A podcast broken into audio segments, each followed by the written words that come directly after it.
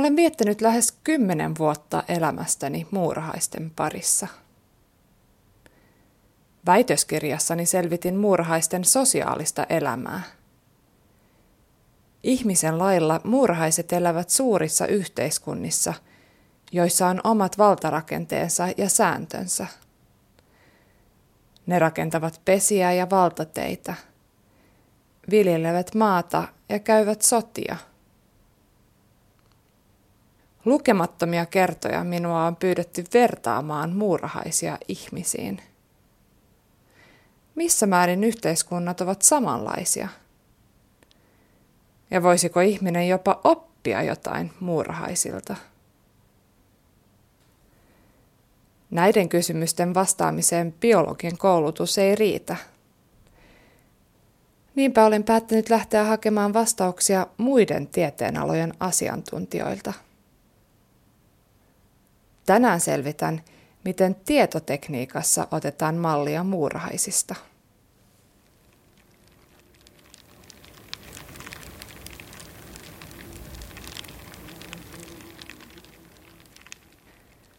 Joukossa on voimaa, sanotaan. Satoja muurahaispesiä tarkkailleena tiedän, että se on totta – Yhtenä kesänä pidin kekomuurahaispesiä isoissa muovilaatikoissa. Löytääkseni pesän kuningattaren jouduin usein penkomaan tutkimuspesiä niin perusteellisesti, että laatikkoon jäi vain sotkuinen neulaskasa. Huonoa omatuntoani lievensi kuitenkin se, että muurahaiset rakensivat pesän uudestaan käytävineen ja koloineen vain puolessa tunnissa –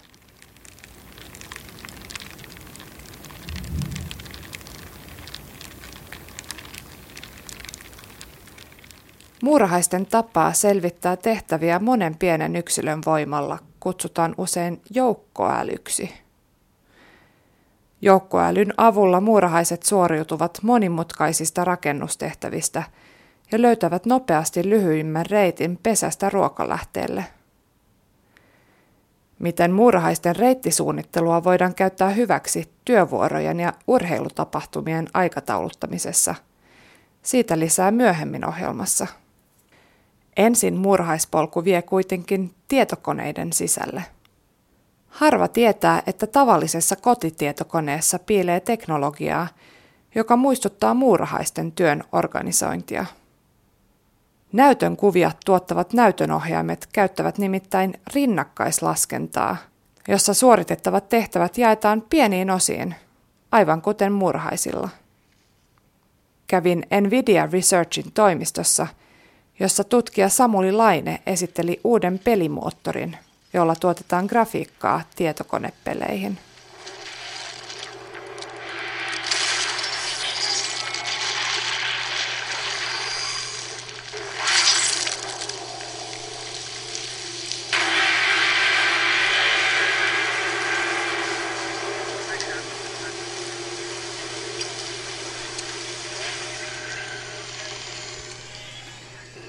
Katsomme tässä demoa ähm, grafiikasta, jota voidaan käyttää esimerkiksi tietokonepeleissä. Tässä on kyse siis 3D-grafiikasta, aivan uskomattoman todentuntuinen kuva. Samueli Laine Nvidia Researchista. Millä tavalla tämä kuva syntyy tässä tietokoneen ruudulla? No joo, vaikka se ei tuosta kuvasta kuvasta mitenkään käykään ilmi, niin siinä on oikeastaan piirretty vain hirmuinen määrä kolmioita ruutuun eri värisinä niin, että, niin, että näiden kolmioiden eri pikselien ulkonäkö on laskettu sitten matemaattisin menetelmin. Että siihen kaikki 3D-grafiikka edelleen perustuu tämä, tämä tota, ainakin kotikoneissa käytettävä. Tässähän kun itse pelaa tietokonepeliä, niin voi hämmästellä sitä, että miten nopeasti se kuva syntyy siinä, kun pelaaja, se on interaktiivista ja se tietokone tottelee pelaajan käskyä, niin, niin kuitenkin se kuva syntyy hyvin nopeasti. Miten on mahdollista, että tietokone pystyy tämmöisiin niin nopeisiin suorituksiin, että kuva vastaa tätä pelaajan pe- pelaamista? Joo, se on ihan totta, että kuvia pitää pystyä muodostamaan tuommoiset pari 30 kappaletta sekunnissa, jotta se näyttää sulavalta se liike. Ja sitten tietysti sen pelin pitää reagoida pelaajan tekemisiin mahdollisimman nopeasti. Ja taustalla siinä, miksi nimenomaan grafiikka on nykyään niin nopeata, niin se johtuu siitä ongelman luonteesta. 3D-grafiikka, kun se perustuu näiden kolmioiden piirtämiseen ja sitten niiden yksittäisten pikselien värittämiseen, niin se on ongelmana sen luonteinen, että se rinnakkaistuu erittäin tehokkaasti. Ja tämän ansiosta voidaan käyttää tällaisia erityisiä grafiikan piirtoon rakennettuja prosessoreita, tai ei voi sanoa ehkä prosessoreita, vaan kokonaisia, kokonaisia piirejä, jotka sisältää suuren määrän, suuren määrän pieniä prosessoreja, jotka sitten huolehtii tästä, tästä rinnakkaisesta tehtävästä tehokkaasti. Eli tässä on kyse siitä, että ongelma, eli tämän kuvan piirtäminen, niin jaetaan pienen pienen osiin ja sitten eri prosessorit tai eri pienet osat tietokonetta ää, samanaikaisesti sitten ratkovat näitä ongelman eri osia. Joo, kyllä, juuri tästä on kysymys. Millä tavalla tämmöistä ongelmaa pystytään sitten pilkkomaan palasiksi, jotta pienet prosessorit pystyvät jakamaan niitä eri tehtäviä? Esimerkiksi jos katsoo tämmöistä grafiikkaa, onko siellä siis yksi prosessori per pikseli tietoa vai miten se toimii? Se toimii niin, että, että no ensinnäkin jos mietitään näitä, että meillä on paljon kolmioita piirrettävänä, satoja tuhansia tai miljoonia, niin nämä voidaan prosessoida tyypillisesti toisistaan riippumatta ja, ja se, se ongelma rinnakkaistuu hyvin helposti. Sitten kun kolmio pitää piirtää ruutuun, niin se kattaa tyypillisesti useita pikseleitä, kymmeniä mahdollisesti. Ja jokaisen pikselin piirtäminen on myös itsenäinen työtehtävä, eli se ei niin kuin riipu niistä muista pikseleistä ja, ja sen takia nämä voidaan myös rinnakkaistaa hyvin helposti.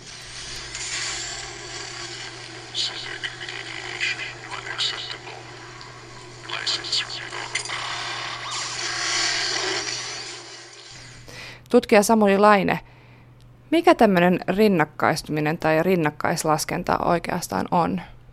No sitä on noin niin kuin voitaisiin sanoa perinteisesti kahta laatua. Eli tota, ensinnäkin voidaan rinnakkaistaa ongelmaa noin niin kuin vähän. Eli jos meillä on vaikkapa kaksi prosessoriydintä tietokoneessa, niin kuin tyypillisesti on kahdesta kahdeksaan, niin näillä eri ytimillä voidaan ajaa eri ohjelmia. Että yksi ydin ajaa vaikka käyttöjärjestelmää, toinen tekstinkäsittelyohjelmaa ja näin edespäin.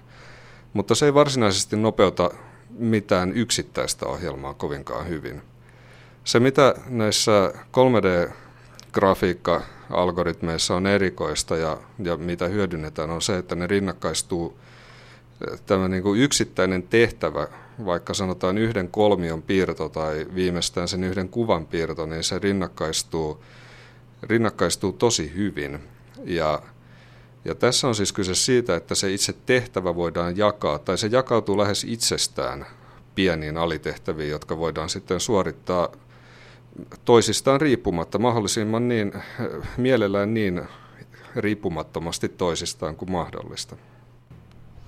Millä tavalla tämmöinen tavallinen kotikoneen käyttäjä kohtaa rinnakkaislaskentaa omassa koneessaan tai, tai maailmassa ylipäätään? No omassa kotikoneessa tämä niin kuin perinteinen muutaman tehtävän rinnakkaisuus löytyy heti siitä, että kone ei, ei, ainakaan sen ei olisi tarkoitus mennä aivan jumiin, kun yksi ohjelma tekee jotain raskaampaa, mutta no, käytännön syistä se ei aina ihan täysin toimi näin. Mutta sitten tällaista massiivista rinnakkaisuutta löytää nimenomaan nykyaikaisista tietokonepeleistä, jotka piirtää 3D-grafiikkaa näillä kiihdytin piirillä, niin siellä, siellä sitä rinnakkaisuutta on yllin kyllin. Eli sen sijaan, että on yksi pääprosessori, joka tekee kaiken, niin on monta pientä prosessoria, jotka rinnakkain laskee.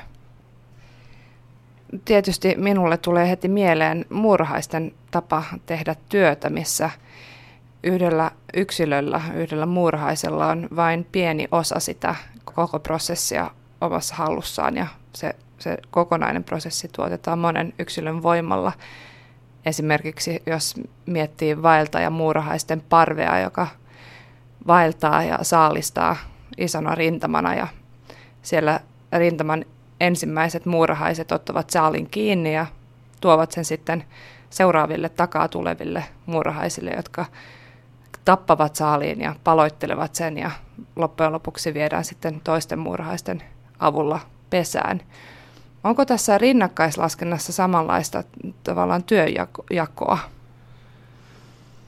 Siinä mielessä on, että erityyppisiä tehtäviä kyllä löytyy tästä niin kuin kuvan piirrosta monenkinlaisia, eli no ihan jo, jo 3D-grafiikan alkuhämäristä lähtien on ollut erikseen tämä niin kuin kolmioiden geometrinen käsittely ja sitten kolmion yksittäisten pikselien piirtäminen ruutuun.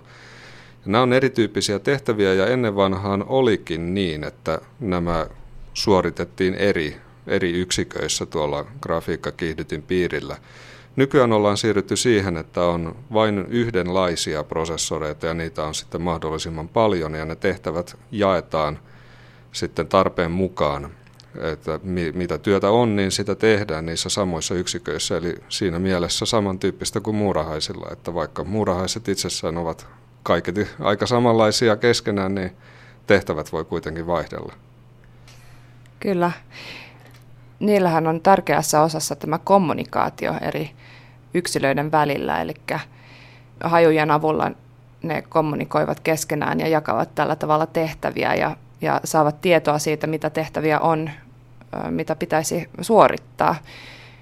Tutkija Samuli Laine kommunikoivatko nämä prosessorit sitten keskenään rinnakkaislaskennassa?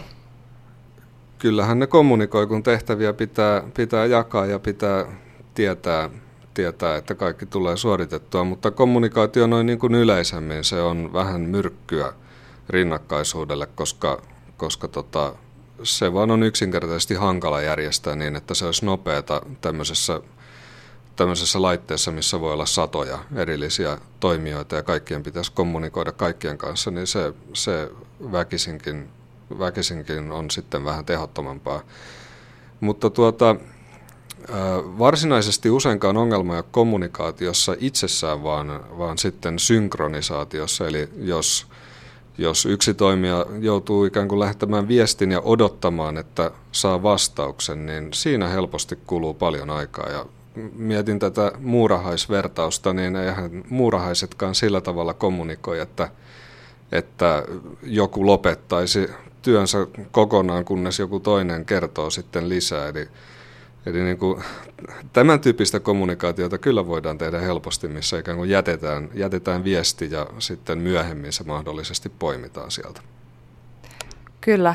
Näin nimenomaan on ja, ja lisäksi varmastikaan muurhaisilla se kommunikaatio ei ole globaalia, vaan paikallista. Eli juuri sen takia, että nämä hajut leviävät aika lyhyitä etäisyyksiä vahvoina, niin ehkä se lähin muurahainen on se, jonka kanssa tietty muurahainen sitten kommunikoi, mutta kaikki eivät ehkä kommunikoi keskenään.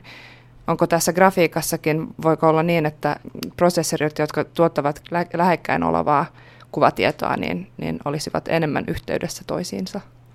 No kyllä tämä itse asiassa pitää paikkaansa. Eli tota, tässä nyt mennään jo vähän näiden, näiden niin kuin laitteiden, laitteiden arkkitehtuuriin, mutta niin sanottu muistihierarkia yleensä perustuu siihen, että, että tota, oletetaan, että lähekkäin sijaitsevat prosessorit käyttävät suurin piirtein enimmäkseen samaa, samaa tietoa ja sitten on siis on pieniä muisteja, jotka ovat nopeita ja lähellä näitä, näitä prosessoreja, sitten isompia, jotka ovat kauempana ja hitaampia ja näin. Ja näin.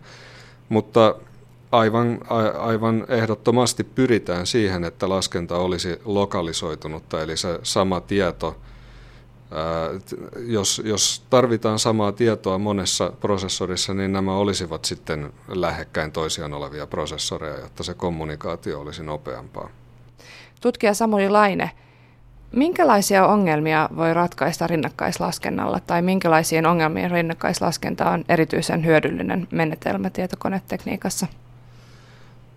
No ensinnäkin, jotta, jotta päästään hyödyntämään näitä kaikkia yksittäisiä, yksittäisiä prosessoreita, joita taisella grafiikkakiihdytin piirillä on jo, on jo satoja, niin ongelman pitää olla riittävän suuri. Eli, eli tuota, usein puhutaan juuri erilaisesta mediasta, äänestä, kuvasta, videosta, jossa tietomäärät ja laskennan määrä on niin suuri, että, että tästä on hyötyä. Myös, myös suuremmassa mittakaavassa sitten lähes kaikki, jos ajatellaan jotain webipalveluita, niin kuin vaikka Googlea, Facebookia vastaavia, niin niiden se toiminnan tehokkuus perustuu aivan täysin siihen, että, että on paljon yksittäisiä tietokoneita, jotka ei, yksikään tietokone itsessään ei ole välttämättä kovin tehokas, mutta niitä on niin hirvittävän paljon, että, että kun joku sinne sivulle menee, niin vastaus saadaan nopeasti ruutuun. Se tota, Googlen tehokkuus perustuu just siihen valtavaan määrään itsessään varsin tehottomia tietokoneita. Entäs tieteellisessä tutkimuksessa, onko ilmiöitä maailmassa, mitä pystytään mallintamaan paremmin juuri näillä rinnakkaisilla menetelmillä? On kyllä, joo. Eli tieteellinen laskenta on hyvin pitkään jo itse asiassa, itse asiassa perustunut tähän rinnakkaisuuden kasvattamiseen, tai siis tieteellisen laskennan tehokkuuden kasvattaminen on perustunut tähän rinnakkaisuuden kasvattamiseen. Ja nykyaikaisista supertietokoneista kaikkien teho perustuu siihen, että on, on paljon näitä rinnakkaisia prosessoreita ja ne ovat sitten, sitten myöskin varsin tehokkaita jokainen näistä.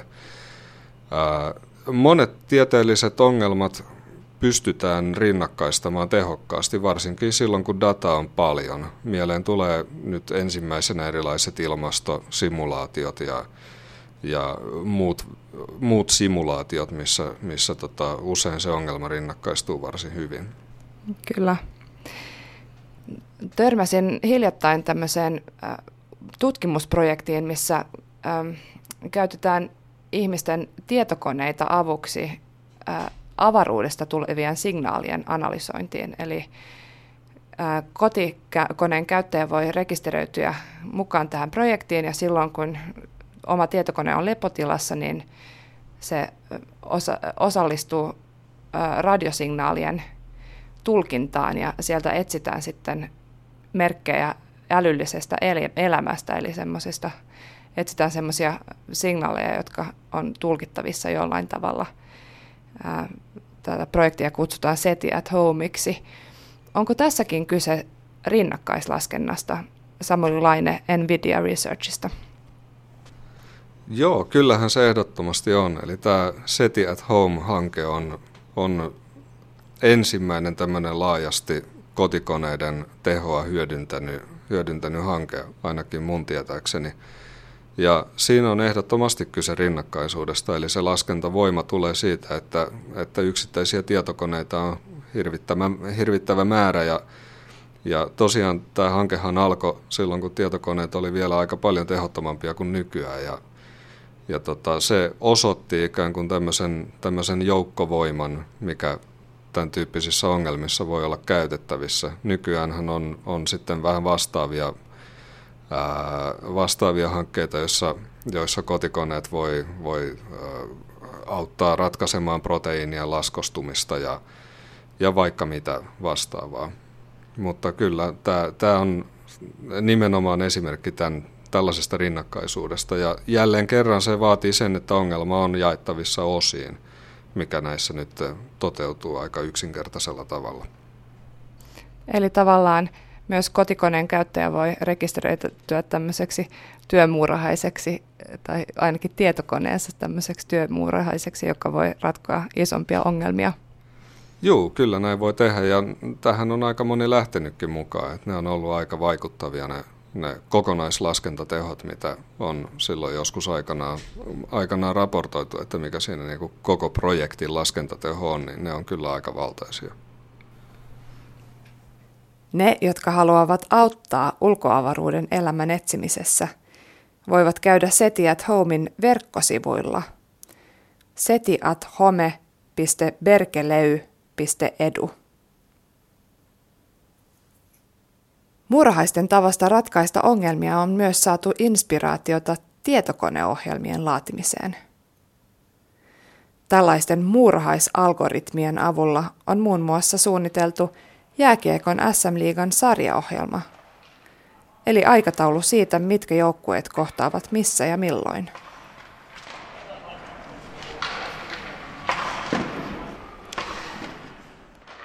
Menin Satakunnan ammattikorkeakoulun tutkimusjohtajan Kimmo Nurven kanssa Helsingin vanhaan jäähalliin, jossa HIFKn päiväharjoitukset olivat juuri alkamassa. Kimmo Nurmen mukaan luonnoneliöillä on paljon annettavaa tietotekniikalle. Luonnosta löytyy yllättävän paljon erilaisia tällaisia joukkoälyyn liittyviä menetelmiä, joista nyt voitaisiin todeta esimerkiksi sen, miten evoluutio luonnossa menee eteenpäin, mitä ihmiset on kehittynyt ja ylipäätään eläimet. Sitten miten muurahaiset toimii joukkona. Yksi muurahainen, voi sanoa, että yksi muurahainen on tietyllä lailla tyhmä, mutta muurahaiset joukkona on erittäin älykkäitä.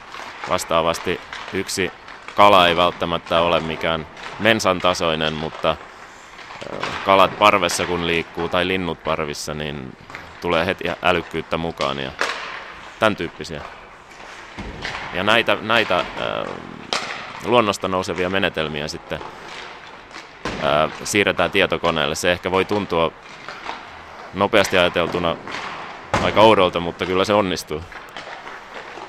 Olemme sitten Satakunnan ammattikorkeakoulun laskennallisen älykkyyden tutkimustiimin kanssa kehittäneet, kehittäneet tällaisia laskennallisen älykkyyden menetelmiä, joilla tällaista ihmisen ja luonnon älykkyyttä viedään algoritmeiksi, eli sellaisiksi ää, tietokoneohjelmiksi, joilla sitten voidaan ratkaista näitä haasteellisia aikataulutusongelmia, joista yhtenä esimerkkinä nyt tämä sarjaohjelma.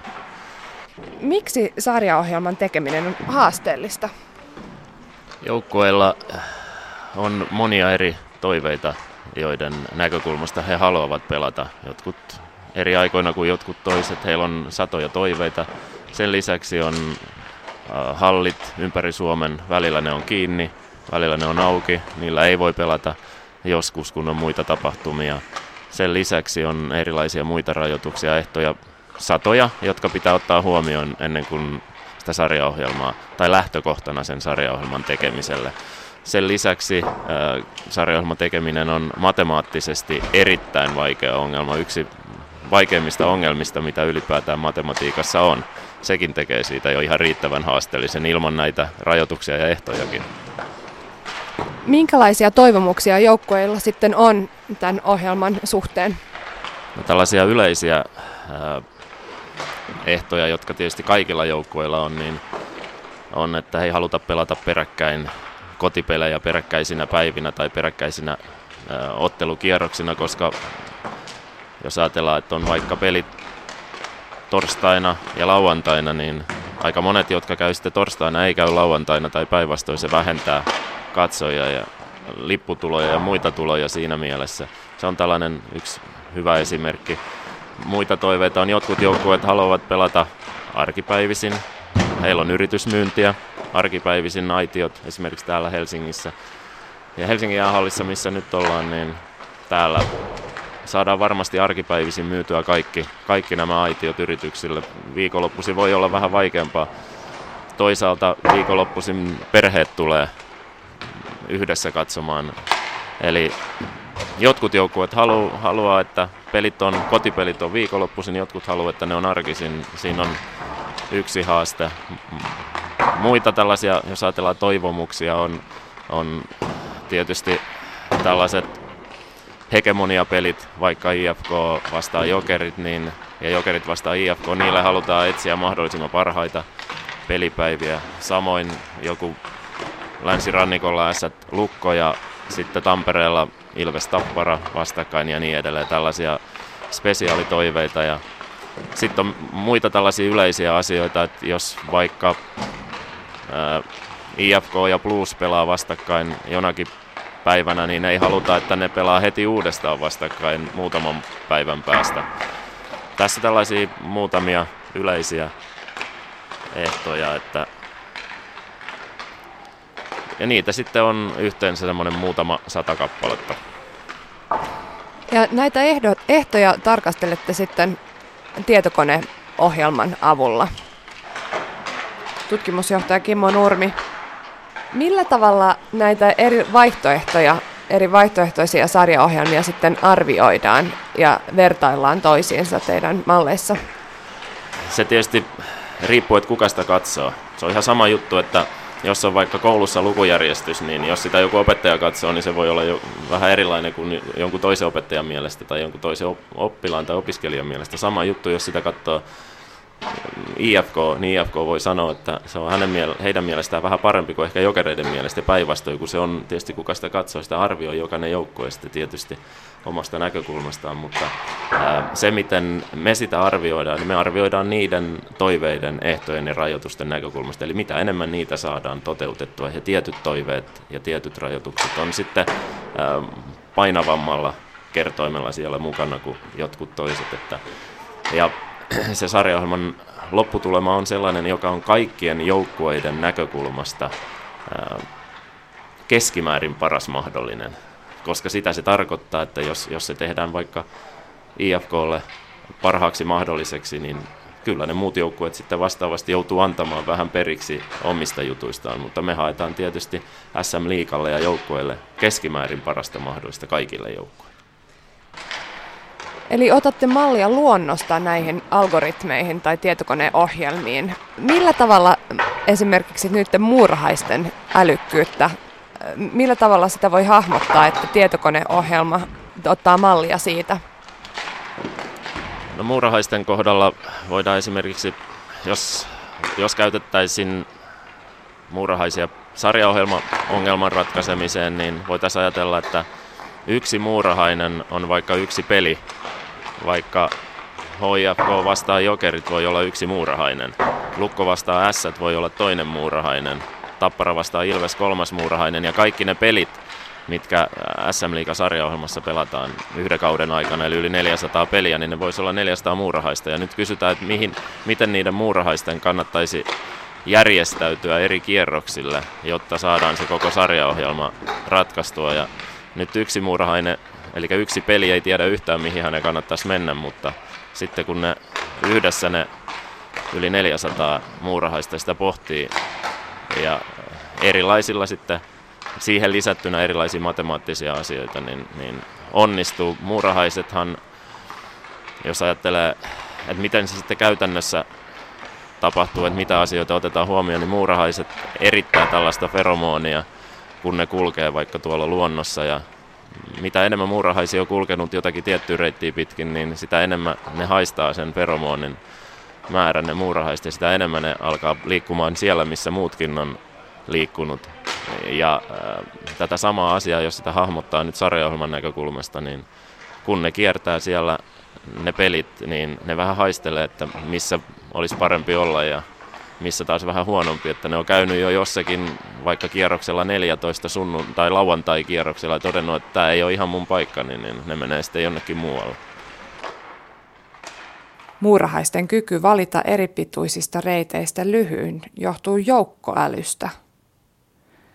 Yksittäinen muurahainen ei vertaa eri reittejä, vaan vaeltaa omin päin ja jättää hajujäljen perässään – Lyhyemmän reitin löytäneet muurahaiset ehtivät kulkea monta kertaa ruoan ja pesän välillä. Näin hajujalki voimistuu ja muut muurahaiset alkavat seurata sitä. Reittisuunnittelun tulosta voi ihailla katsomalla kesäisen metsän läpi kiemurtelevia kekomuurahaisten valtateitä. Muurahaisten kulkemista matkitaan myös ihmisten reittisuunnittelussa – tutkimusjohtaja Kimmo Nurmi. Eli jos ajatellaan vaikka, että meillä on vaikka täällä Helsingissä, niin en tiedä kuinka paljon, mutta sanotaanko vaikka 400 jätehuoltoautoa, jos verrataan tähän sarjaohjelmaan, niin meillä on 400 jätehuoltoautoa, joiden pitäisi sitten, jokainen semmoinen auto olisi taas yksi muurahainen. Ja nämä 400 muurahaista, eli jätehuoltoautoa, niin niiden pitäisi löytää mahdollisimman parhaat reitit keskenään niin, että haetaan ne jätteet pois. Eli ihan vastaavasti kun he hakevat ne ruuat pois, niin tässä tapauksessa haetaan tietokonealgoritmilla sitten jätteet pois. Voisiko ajatella, että myös joukkoliikennettä suunnitteltaisiin tä- tällaisilla muurahaisalgoritmeilla? Kyllä, eli meilläkin, kun teemme, teemme myös joukkoliikenteen optimointia, ää, niin käytetään niitä ihan samoja, samoja asioita siellä, että joukkoliikenneoptimoinnissahan käytännössä, jos ajatellaan vaikka bussiliikennettä, niin siinä on kysymys, siinä optimoidaan neljää eri asiaa peräkkäin. Nämä reitit tulee ensiksi kaupungilta, vaikka että linja 41 ajaa tällaiset tällaiset reitit ja linja 42 nämä ja nämä reitit ja niin edelleen. Sen jälkeen kun nämä on annettu, nämä mistä bussien pitää kulkea, niin ensiksi optimoidaan bussit, eli yritetään minimoida bussien määrä. Jos ajatellaan, että ilman optimointia niin tarvitaan 100 bussia ja optimoinnin jälkeen tarvitaan enää 90, niin siinä on aikamoinen säästö. Sen jälkeen kun optimoituu näiden autojen määrä, niin sen jälkeen optimoidaan työvuorot, eli rakennetaan eri työvuorot. Joku työvuoro voi kestää 4 tuntia 14 minuuttia, joku voi kestää 13 tuntia 32 minuuttia. Eli ne työvuorot niille busseille. Se on se toka. Kolmas vaihe on se, että optimoidaan työntekijöiden vapaapäivät ja työssäolopäivät. Ja vasta sitten viimeisessä vaiheessa ollaan siinä työvuorojen, työjaksojen optimoinnissa, eli kahden viikon tai neljän viikon jaksoissa määritellään, että kuka bussikuski ajaa mitäkin työvuoroa minäkin päivänä. Et se joukkoliikenteen optimointi on itse asiassa aika moni, monitahoinen ongelma siinä mielessä, että siinä on neljä eri optimointiasiaa ja sekin, mikä ehkä voi tuntua nopeasti oudolta, että nämä kaikki neljä optimointiongelmaa, vaikka siellä on autoja tai ihmisiä tai työvuoroja, niin kaikki optimoidaan samoilla näissä, näillä luonnosta nousevilla menetelmillä.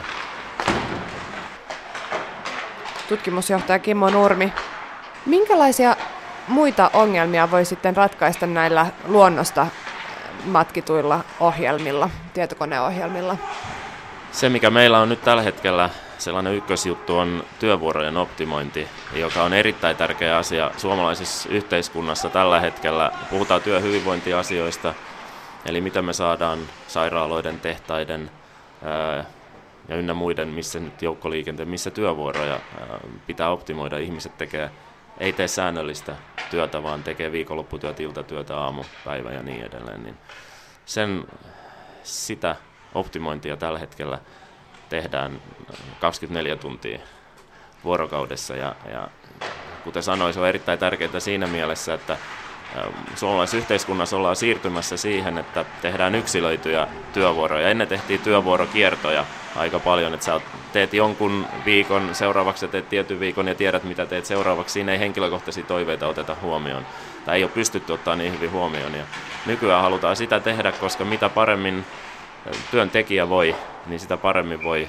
yritys ja sitä paremmin se yritys tuottaa tulosta. Ja, ja me tehdään näillä samoilla menetelmillä optimointialgoritmeja, joilla sitten pystytään ottamaan tuhansien, vaikka yritysten, joissa tuhansia työntekijöitä, niin niiden, niiden tuo henkilöstön toiveet huomioon. Jos nyt ajatellaan, että nuori, nuori äiti, jolla on pieni lapsia, niin on tärkeää, että yritys pystyy järjestämään hänelle sellaiset työvuorot, jotka sitten edesauttaa sen kyseisen perheen jaksamista ja sitä kautta sitten taas kun lapset kasvaa, niin sen jälkeen voi tulla taas tekemään sellaisia työvuoroja, jotka sitten ää, on ehkä vähän haasteellisempia. Tähän varmaan liittyy myös työyhteisön tai työmaailman muuttuminen siinä mielessä, että yhä useampi tekee esimerkiksi määräaikaisia lyhyempiä sopimuksia, kenties tota, ovat osa-eläkkeellä ja tämmöistä.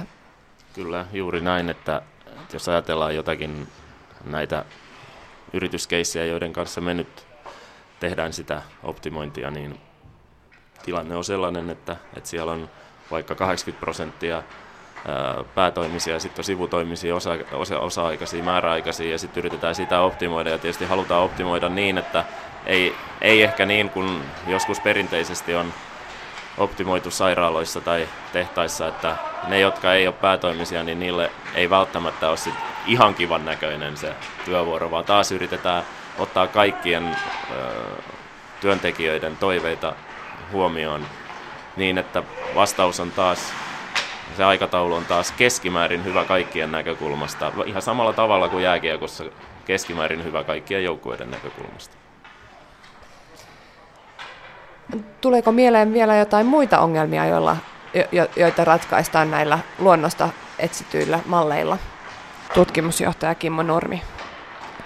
Tuotantolinjojen optimointi on, on yksi sellainen uusi meidän alue, jossa, jossa tavoitteena optimoida koneiden käyttöä, ää, työjonoja, väliä materiaalivarastoja ja, ja niin edelleen. Tavoitteen esimerkiksi voisi olla kapasiteetin maksimikäyttö tai töiden tekeminen minimiajassa.